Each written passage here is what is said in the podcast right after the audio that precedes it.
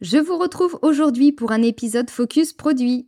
La région Auvergne-Rhône-Alpes tient l'histoire de son patrimoine culturel aussi grâce à ses produits qui en sont les représentants.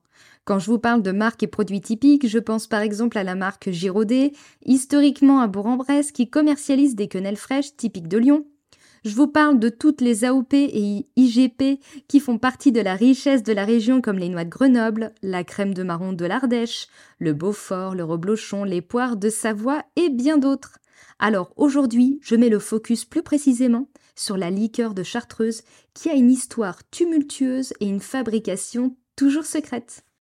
Je suis Anaëlle, blogueuse et créatrice de contenu foot depuis plus de 8 ans, amoureuse de ma région. Je te fais découvrir des portraits de personnes inspirantes, des recettes et produits de saison typiques, avec mes astuces et techniques pour te régaler tout en prenant soin de ta santé.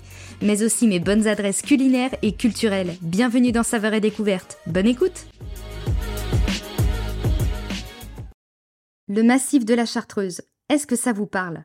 La région, c'est aussi ses massifs emblématiques comme les Aravis, les Bauges, la Vanoise et la Maurienne pour ne citer que. Il se situe entre Chambéry, Grenoble et Voiron.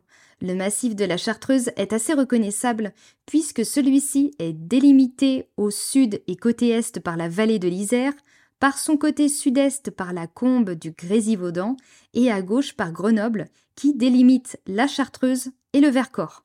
Le côté nord, quant à lui, est séparé des Bauges par la ville de Chambéry. Mais pourquoi je vous raconte tout ça? Je trouve que c'est toujours intéressant de situer un peu le contexte, car ces caractéristiques géologiques font partie intégrante du thème du jour. Si vous me suivez depuis plusieurs semaines, vous devez savoir que je parle de bonnes adresses, mais aussi de produits locaux. Et quand on parle du massif de la Chartreuse, on pense évidemment à la liqueur de Chartreuse, produit local emblématique réalisé dans le fameux monastère. Tout commence en 1084. Bruno et ses six compagnons, connus sous l'ordre des Chartreux, décident d'établir leur quartier dans le désert de Chartreuse et érigent alors un ermitage pour vivre reclus et en communauté. Reclus veut dire aussi que l'autosuffisance devait être de mise. Ils deviennent donc tour à tour éleveurs, pisciculteurs, exploiteurs de forêts et enfin maîtres de forge. Pendant les 700 ans qui suivirent, L'ordre a dû faire face à de nombreuses catastrophes. Avalanches, huit incendies et enfin la peste. Au XVIIIe siècle, c'est au tour de la Révolution française et cela aura pour conséquence de chasser l'ordre hors de la France. C'est là aussi que le célèbre breuvage arrive. À la fin du XVIIIe, cet élixir de santé est vendu dans des flacons à dodane sur les marchés de Grenoble et de Chambéry. Les Chartreux subiront encore plusieurs gros conflits politiques qui ont marqué l'histoire, mais aussi la perte de leur manuscrit qui contenait la fabrication de l'élixir. En 1816, le breuvage est réalisé de nouveau grâce à un petit alambic qui restait et les chartreux réalisaient également à ce moment, alors c'est bizarre, hein, du dentifrice, le spécifique contre les maux de dents et des sirops. En 1825, l'élixir de table ou de santé arrive après huit années de travail et de tests. Cette liqueur a des vertus médicinales et qui sera fort utile pendant l'épidémie de choléra qui arrivera quelques années plus tard. En 1838, une liqueur de mélisse de couleur blanche voit le jour et fait place à une liqueur jaune, la chartreuse jaune, plus douce, entre guillemets, à 43 degrés quand même, puis la chartreuse verte à 60. Alors celle-ci, elle dépote. En 1840. La marque naît enfin et sera commercialisée sous le nom de liqueur vendue à la Grande Chartreuse. Elle connaît grâce à ses liqueurs et élixirs de santé un beau succès et les soldats présents dans le massif en 1848 vont y contribuer grâce aux bouche à oreille. Et comme pour aujourd'hui, ce succès attire des convoitises et contrefaçons, et c'est là que les étiquettes seront collées pour signifier sa fabrication et son authenticité. Après une deuxième expulsion et l'obligation pour les moines de faire leurs produits en dehors de la France début 1900, ils réussissent 20 ans plus tard à installer une distillerie à Marseille et leur renommée est grandissante. La liqueur sera d'ailleurs citée dans le roman Gatsby le Magnifique en 1925. Quelques années plus tard, la compagnie française de la Grande Chartreuse récupère son bien sur le site de Fourvoirie et leur marque qu'ils avaient perdue lors de leur expulsion. Après plusieurs années de travaux pour remettre en état les lieux, la production peut enfin reprendre. Mais de nouveau, pas de chance, et c'est le moins que l'on puisse dire, car la Chartreuse subit un glissement de terrain qui emporte toutes les installations. Face à une énième tragédie, tout le monde se mobilise et aide les Chartreux à établir leur production quelques mois plus tard sur Voiron. Je vous passe les détails de toutes les péripéties que la marque a dû connaître. En effet, lorsqu'ils ont été chassés hors de la France pour la deuxième fois, ils ont installé leur distillerie en Espagne et celle-ci a dû faire face malheureusement au bombardement de la Seconde Guerre mondiale.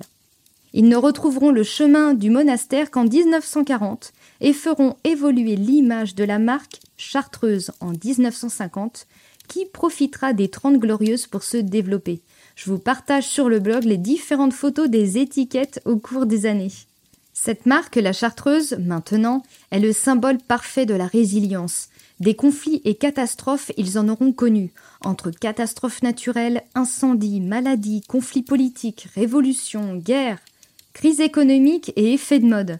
Mais malgré tout, 900 ans plus tard, la marque est toujours bien présente et elle aura su s'adapter au fur et à mesure de son histoire. Sa fabrication est un secret gardé précieusement par seulement trois personnes au monastère de la Grande Chartreuse. Tout ce que l'on sait, c'est que la fabrication secrète contient quelques 130 plantes, fleurs, écorces, racines et épices. Elle a, de ce que l'on sait, une fabrication qui va durer plusieurs semaines entre les moutures élaborées dans la salle des plantes au monastère, sa distillation pour obtenir son arôme, et enfin différentes macérations pour extraire les principes actifs des plantes et obtenir sa couleur naturelle. Elle va enfin vieillir et se bonifier un peu comme du bon vin dans un foudre de chêne, alors c'est un gros tonneau plus gros qu'un fût, pour développer ses arômes et qui continuera même après sa mise en bouteille. De nos jours, vous pourrez retrouver la chartreuse jaune et verte ainsi que l'élixir végétal de la grande chartreuse, qui sont les liqueurs historiques un peu partout, du moment que l'on trouvera des vins et spiritueux mais aussi maintenant des produits dérivés comme les tisanes et les bonbons. Comment déguster la chartreuse? Il est coutume de déguster la chartreuse jaune comme un digestif. On la consomme fraîche, à 12-13 degrés, ou alors avec des glaçons. Pour l'élixir de chartreuse, on l'ajoutera avec parcimonie dans les tisanes, grogues et cocktails, mais aussi pur sur une cuillère à café en versant quelques gouttes sur un sucre ou alors dans une tasse d'eau en cas de maux de tête, malaise ou de période de règles. Et enfin la chartreuse verte, un digestif, servi frais aussi, dans des cocktails ou en cuisine. Voilà un passage qui me parle. Comment cuisiner la chartreuse? Personnellement, c'est typiquement le genre d'ingrédient que je peux cuisiner dans des recettes sucrées comme si c'était un arôme. À la place de mettre de la vanille, de l'arôme d'orange ou d'amande amère, on ajoutera à la place de la chartreuse pour donner un arrière-goût de plantes subtiles. On pourra en ajouter dans des crêpes, pancakes, gaufres, gâteaux, crèmes ou entremets. Pour terminer ce podcast, à la question Est-ce que l'alcool s'évapore après la cuisson? la réponse est non. Je vous avoue que j'ai été étonnée de cette réponse.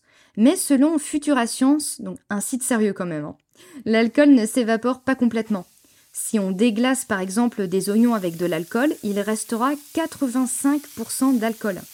Si on cuit un gâteau avec un peu de chartreuse dedans pendant 25 minutes, il restera 45%. Et ça descend à 35% après 50 minutes de cuisson, ce qui est pas mal quand même. Hein. Ce taux baissera encore avec 10% d'alcool restant après 2 heures de cuisson, et visiblement, même après 3 heures de cuisson, il en restera encore un peu. En tout état de cause, cela dépendra aussi de son exposition à l'air. Plus le plat sera grand, plus l'alcool sera exposé à l'air et ses molécules s'échapperont. J'espère que cet épisode vous a plu. Si vous aimez la région et que vous souhaitez que je parle en détail d'une ville, de bonnes adresses, de produits ou d'une personnalité de la région qui pourrait correspondre au podcast, laissez-moi un commentaire, mail ou avis et ça me donnera, je suis sûre, des idées pour la suite. Merci pour tous vos retours sur mon dernier épisode sur les mythes et légendes. Et visiblement, c'est Myrtille que vous avez le plus aimé. Rendez-vous semaine prochaine pour la suite de Saveurs et Découvertes.